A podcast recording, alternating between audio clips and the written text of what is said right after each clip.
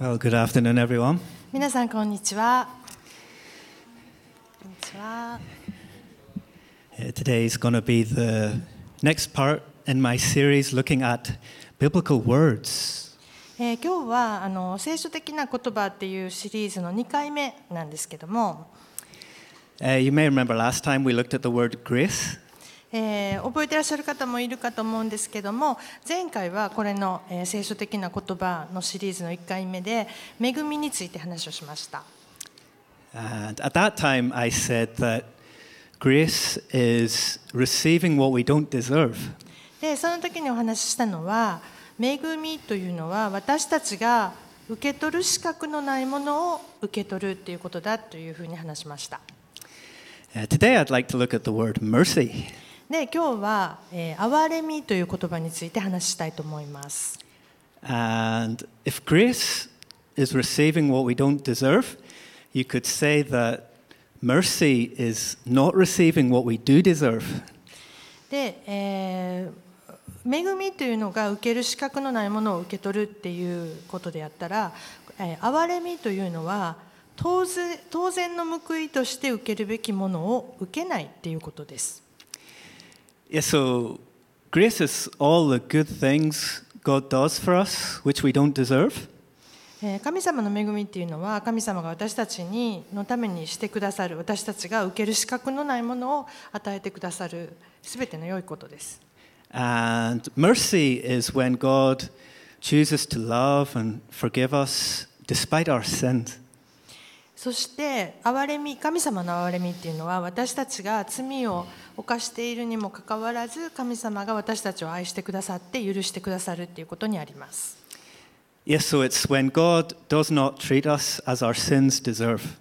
神様は私たちのことを私たちの罪に従って扱うっていうことをしないんです。This is God's mercy. これが神様の憐れみっていうことです。And this is my first point for today. そして今日の私の、えー一つ目のポイントです。Yes, so our main passage for today, Psalm 103. It's, uh, it's probably one of the most powerful psalms for showing us the mercy of God. で今日見ていきたいのは詩篇の103編なんですけれども神様の憐れみを示す最も力強い詩篇の一つではないかと思います。Yeah, I definitely like to encourage you to read this whole psalm when you go home. なのでぜひお家に帰ったらあの一部分だけではなくて全編この詩篇の全編をあの103編読んでいただきたいなと思うんですね。 Yeah, but today let's just start by looking at verse 8 to 11. ここでは8節から11節を見ていきましょ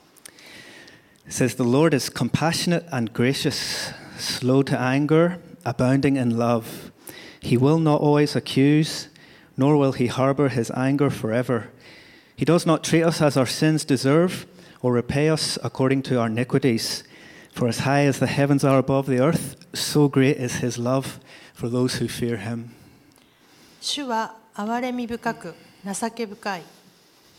怒るのに遅く恵みの恵み豊かである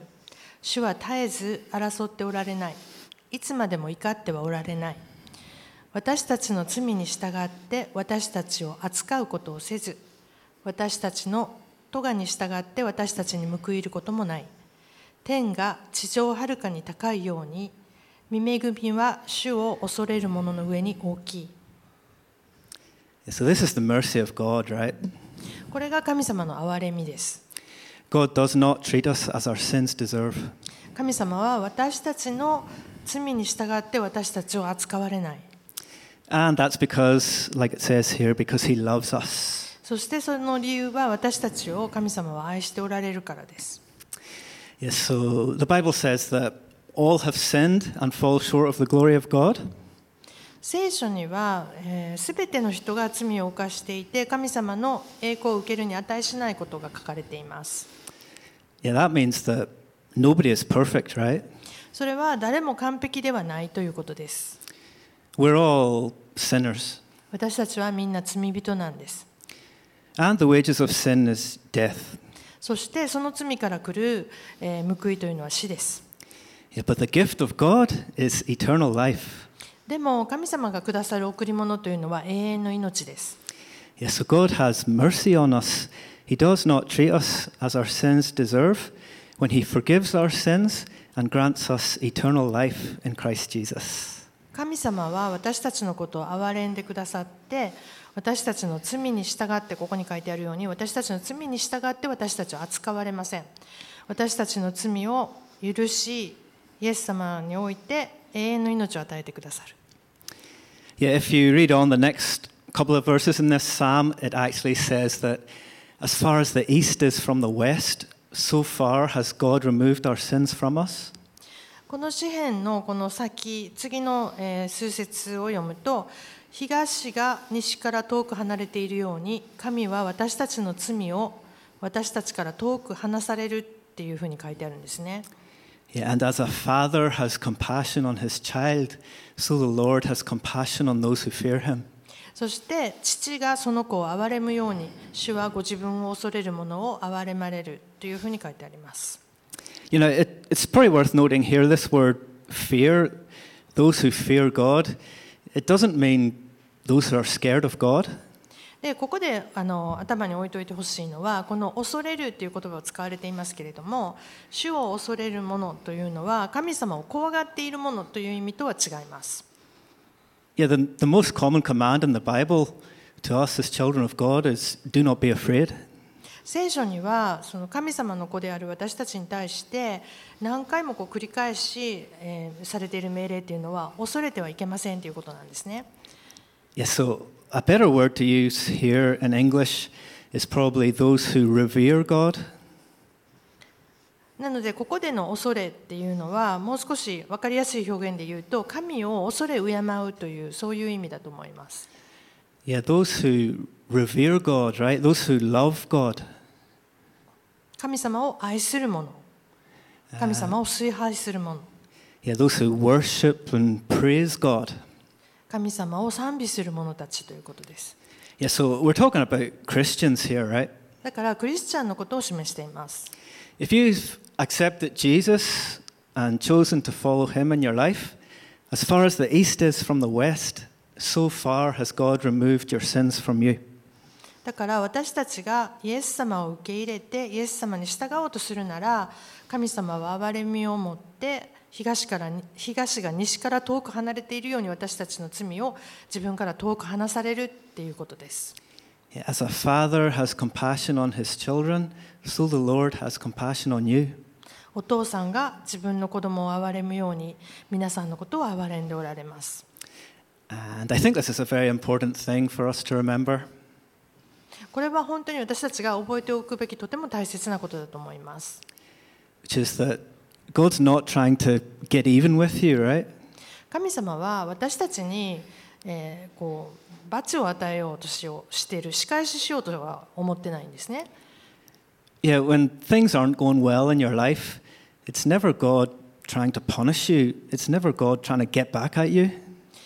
皆さんの人生で何かこううまくいかないことがあったらそれは決して神様が皆さんに何か罰を与えようとかこう仕返しをしようとかっていうことではないんですね。Yeah, whenever one of my kids does something wrong, it's never my intention as a father to get revenge on them. 私の自分の子供が私の場合何か悪いことした時に父親としてあ悪いことしたからそれの仕返しをするぞっていうようなことはないです。Just recently, my four year old son, he threw a hard ball and smashed the glass of the living room door.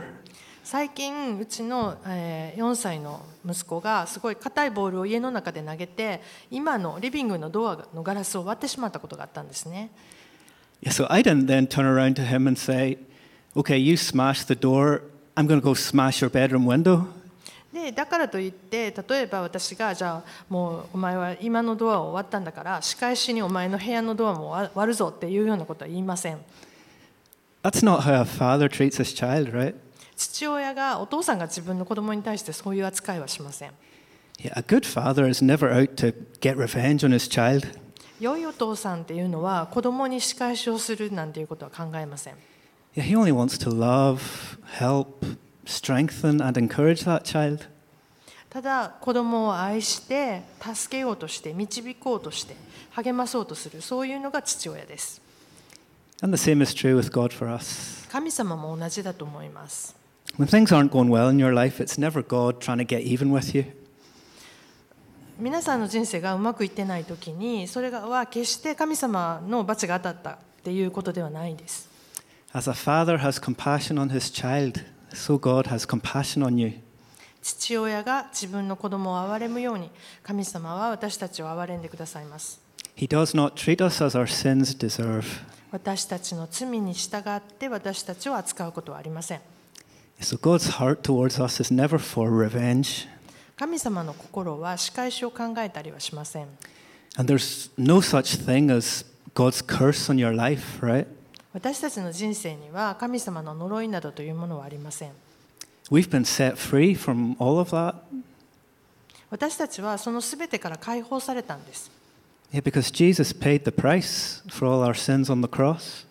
それはイエス様が私たちの全ての罪のその代価を支払ってくださって十字架にかかってくださったからです Yeah, so God's goal is never to just punish us or try and get even with us. でですから神様のその目的っていうのは私たちを罰することでも仕返しをすることでもありません It's always only ever to love, help, strengthen, direct, and encourage us. 常に私たちを愛してくださり助け導きそして強め許すことだけをなんですね As a father has compassion on his child. 父親がこ自分の子供を憐れむようにです This is God's mercy towards us. これが神様の私たちに対する憐れみです And it's, uh, it's when you realize this, it's when you realize the depth of God's mercy towards you, that you can then start to show this same kind of mercy to the people around you. そして自分に対する神様の憐れみの深さに気がつくと今度は自分も周りの人に同じように憐れみを示すことができるようになってきます This is just getting into my second point, これが、えー今日の2つ目のポイントです which is being merciful. 人を憐れむということです Uh, Jesus says in Luke 6, verse 36 to 37, えーイエス様はルカの福音書のえー6章36節から37節でこのようにえー言われています Be merciful, just as your Father is merciful. Do not judge, and you will not be judged. Do not condemn, and you will not be condemned. Forgive, and you will be forgiven. あなた方の天の父が憐れみ深いようにあなた方も憐れみ深くしなさい裁いてはいけませんそうすれば自分も裁かれな裁かれません人を罪に定めてはいけませんそうすれば自分も罪に定められません許しなさいそうすれば自分も許されます Yeah, so basically, God's not holding all the wrong things you've ever done against you, so you shouldn't be doing that to other people, right? 神様は私たちが過去に犯した間違い罪っていうものを心に留めておくことはしないんですなので私たちも他の人の間違いを同じように心に留めるべきではないと思います Yeah, so it's about forgiving people, right? 人を許すということをやっていきましょう It's about being patient with other people. 他の人に対して忍耐強くいましょ It's when we do this that we are being merciful as our Father in heaven is merciful. う天のお父さんが私たちに対して憐れみ深いように私たちも憐れみ深くありましょう。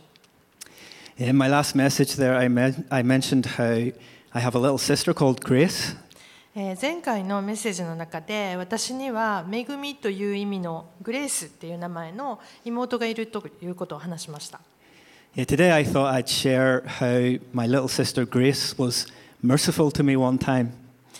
日はその,あの妹のグレースが私にすごく憐れみ深く接してくれた時のお話をしたいと思います。私が大体12歳ぐらいの時なんですけども。多分自分の人生の中で一番悪いことをしたんじゃないかなと思うんですけど。Yeah, I was sitting through a long sermon in church and I thought I'll do some graffiti on the seat in front of me here. で、えー、とある時に教会でそのすごい長い説教メッセージを聞いている時に、まあ、自分の座席の前で落書きをしようって考えたんですね Yeah, but that wasn't the worst part. でもその落書きをしようと考えたことが一番悪いことではないんです The worst part was instead of writing my own name on that graffiti, I decided to write my little sister Grace's name on the graffiti. でその一番悪いことっていうのは自分のその落書きした横に自分の名前を書く代わりに妹の名前を書いたんですサインを書いたんです Yeah, and then I remember sitting quietly in the car on the way home while my sister was being scolded for this. で帰りの、えー車の中でその妹がその落書きしたことに対してすっごい怒られてたんですね。So my であごめんなさい my sister ended up taking the punishment for that crime, right? でその自分それを私はただ単に黙って聞いてた叱られてるのを横で黙って座ってたんですねで妹がや妹は私がやった罪に対して罰を受けてるわけですよね Yeah, but you know, afterwards when I told her about this, when I said that was actually me who done that, uh, she said, "Don't worry about it. I forgive you." でその後に実は落書きしたのは僕だっていうふうに、まあ、妹に告白したわけですねそうすると妹が許してあげるから許してあげるよって言った言ってくれたんです so my sister was merciful towards me. 妹は私を私に対して憐れみを持って接してくれたんです She didn't treat me the way I deserved to be treated for what I had done. 彼女は私がやったことに対して私が当然受けるべき扱いっていうそういう扱いをしなかったんです Yeah, and it's like this it's when we choose to love and forgive people, instead of remembering all the wrong things they've ever done and using that against them, it's then that we're being merciful as our Father in heaven is merciful. 私たちが人を愛して許すことをこう選択するっていうことはその人がした悪いことを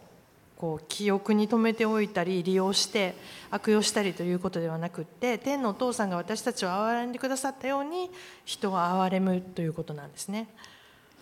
Yeah, and we can see from that passage we just read, we can see that the opposite of being merciful is being judgmental, right? で今の御言葉からもあの読んでも分かるようにここから分かるのは憐れみの反対は人を裁くということです。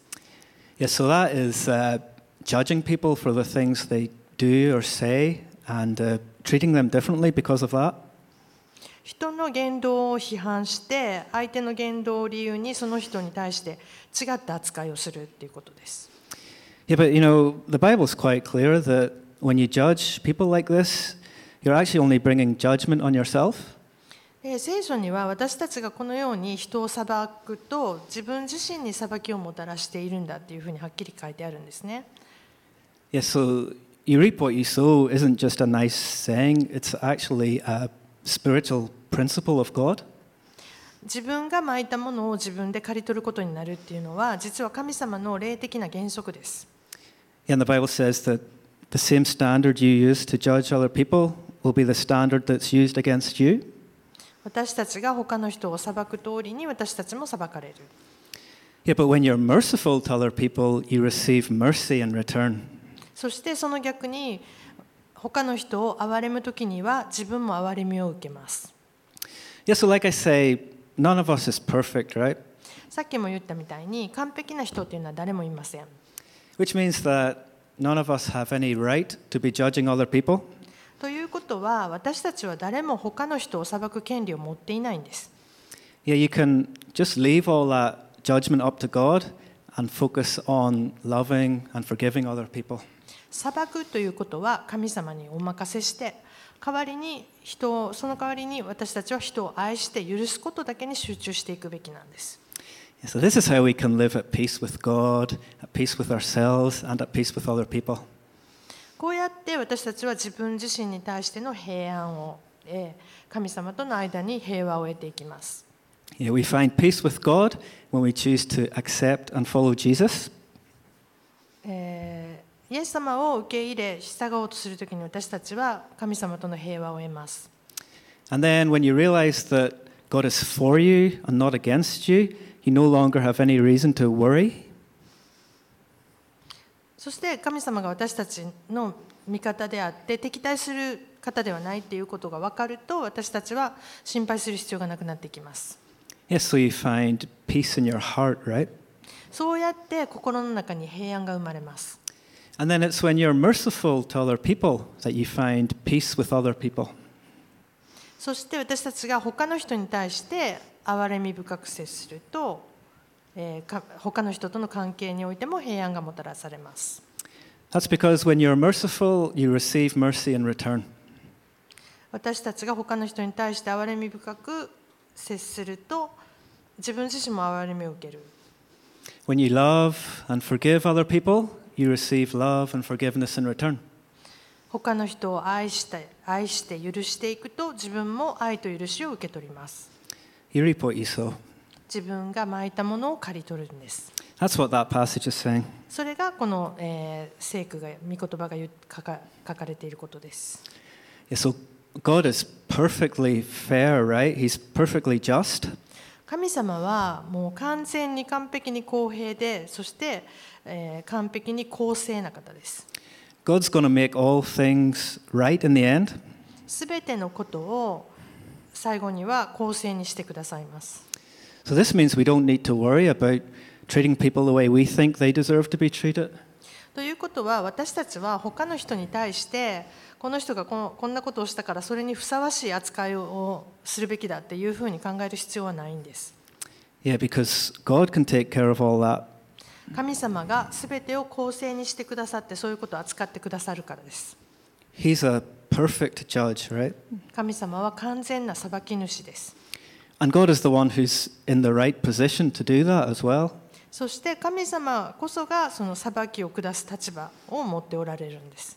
Yeah, like I say, we're not in any position to judge other people because none of us are perfect. 先ほども言ったように私たちは誰も完璧なものはいないので他の人を裁く立場にはありません。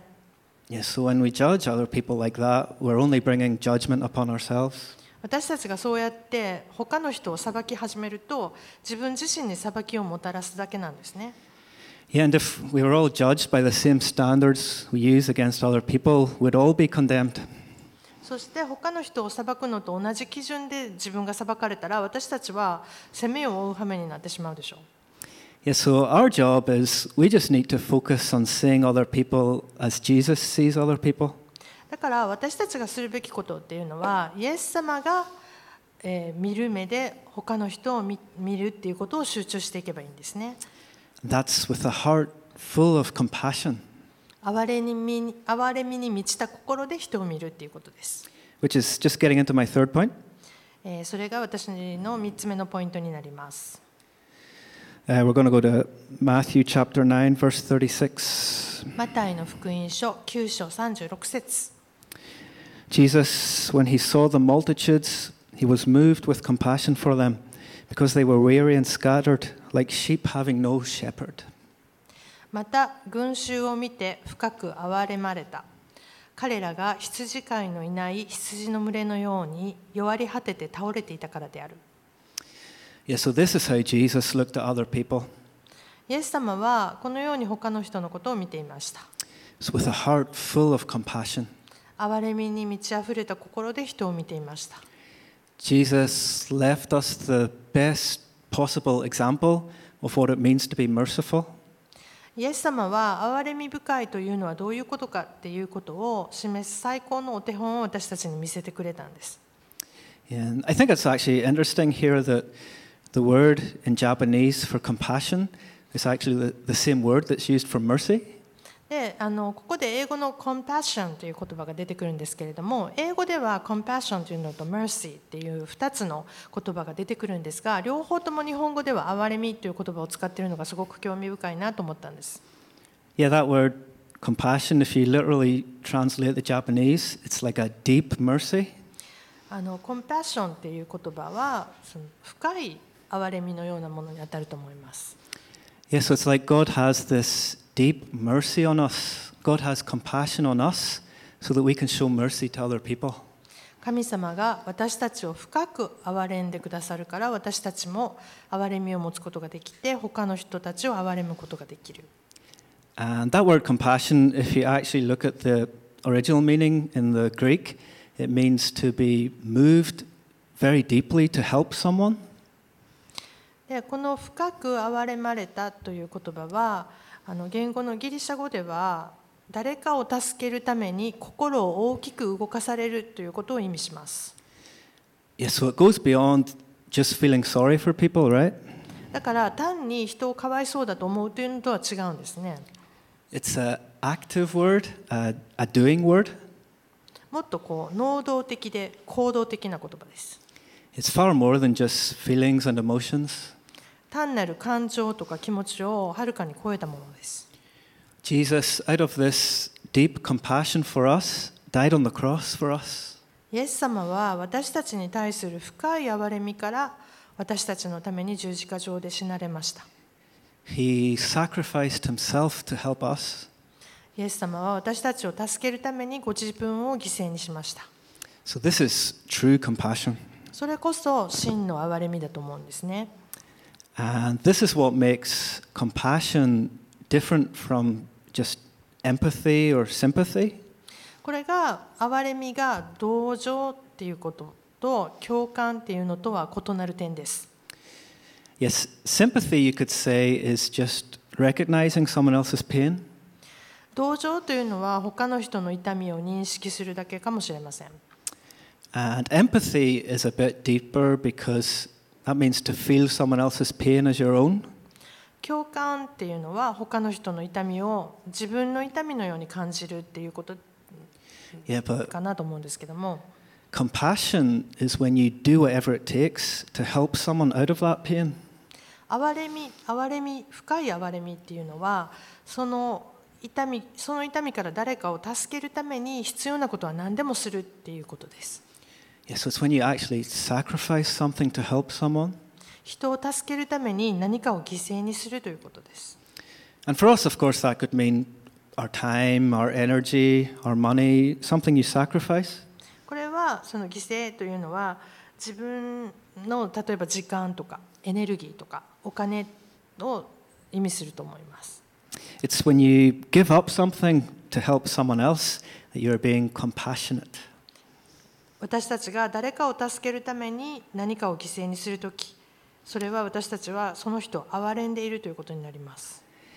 Yeah, another example from the Bible where the same word is used is actually in the parable of the Good Samaritan.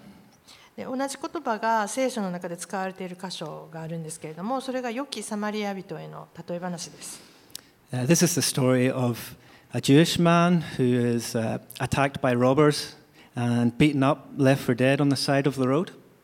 でこれはあるユダヤ人がその強盗に襲われて殴られてもう瀕死の状態で道端に放置されるっていうそういう話です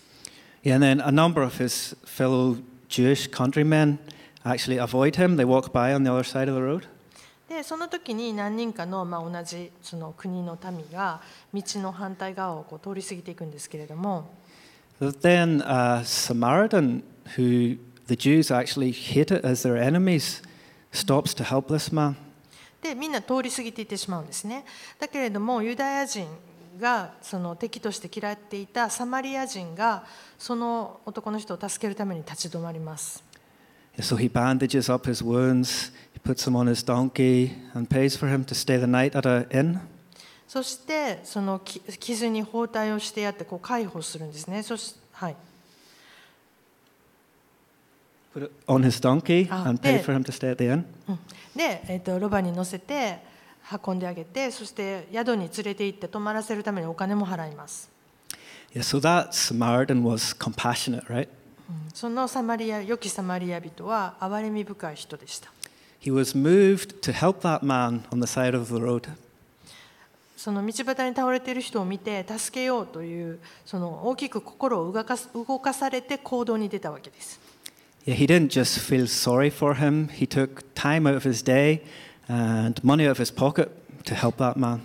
かわいそうって思っただけではなくってその人を助けるために時間を割きお金も出して助けたわけです Yeah, So, this is compassion. これが憐れみです Jesus gave his life for us out of this compassion for us. イエス様は私たちへの憐れみあ 私たちに憐れみを持って私たちを助けるために自分の命を捧げてくださいました And after we have experienced this deep mercy of God towards us, we can do the same to the people around us. 私たちが神様のその深い憐れみを経験すると私たちも自分の周りの人たちに同じように接するっていうことをやっていくことができるようになります Yes, we also can have compassion on other people. 私たちも周りの人を憐れむ憐れむということができるようになるんです We love people where they need to be loved. 愛愛を必要としている人を愛していく We help people where they need to be helped. 助けを必要としている人を助ける We direct people where they need direction. 導きを必要としている人を導く And we encourage people where they need encouragement. そして励ましを必要としている人を励ましていくんです We leave all judgment up to God and just focus on loving and forgiving other people. 私たちはもうすべてのこの裁人を裁く批判するっていうことは神様に任せてもうただ他の人周りの人を愛して許すことに集中していくべきだと思います That's what it means to be merciful. それが憐れみ深いという意味だと思います Let's close in a word of prayer. じゃあお祈りで終わりたいと思います Dear uh, Heavenly Father, 天のお父様 thank you for showing us through Jesus what it means to be merciful. イエス様を通してイエス様の人生を通して憐れみ深いということはどういうことか教えてくださり感謝します Uh, help us to know that we are completely loved and forgiven by you. そして、えー私たちはあなたによって、えー愛され許されていることを感謝します and to show that same love and forgiveness to the people around us. そして私たちがそれを受けて周りの人に今度は愛を渡し許していくことができることを感謝します We pray all these things in Jesus' name. このことをイエス様の皆によってお祈りいたします Amen. アーメン主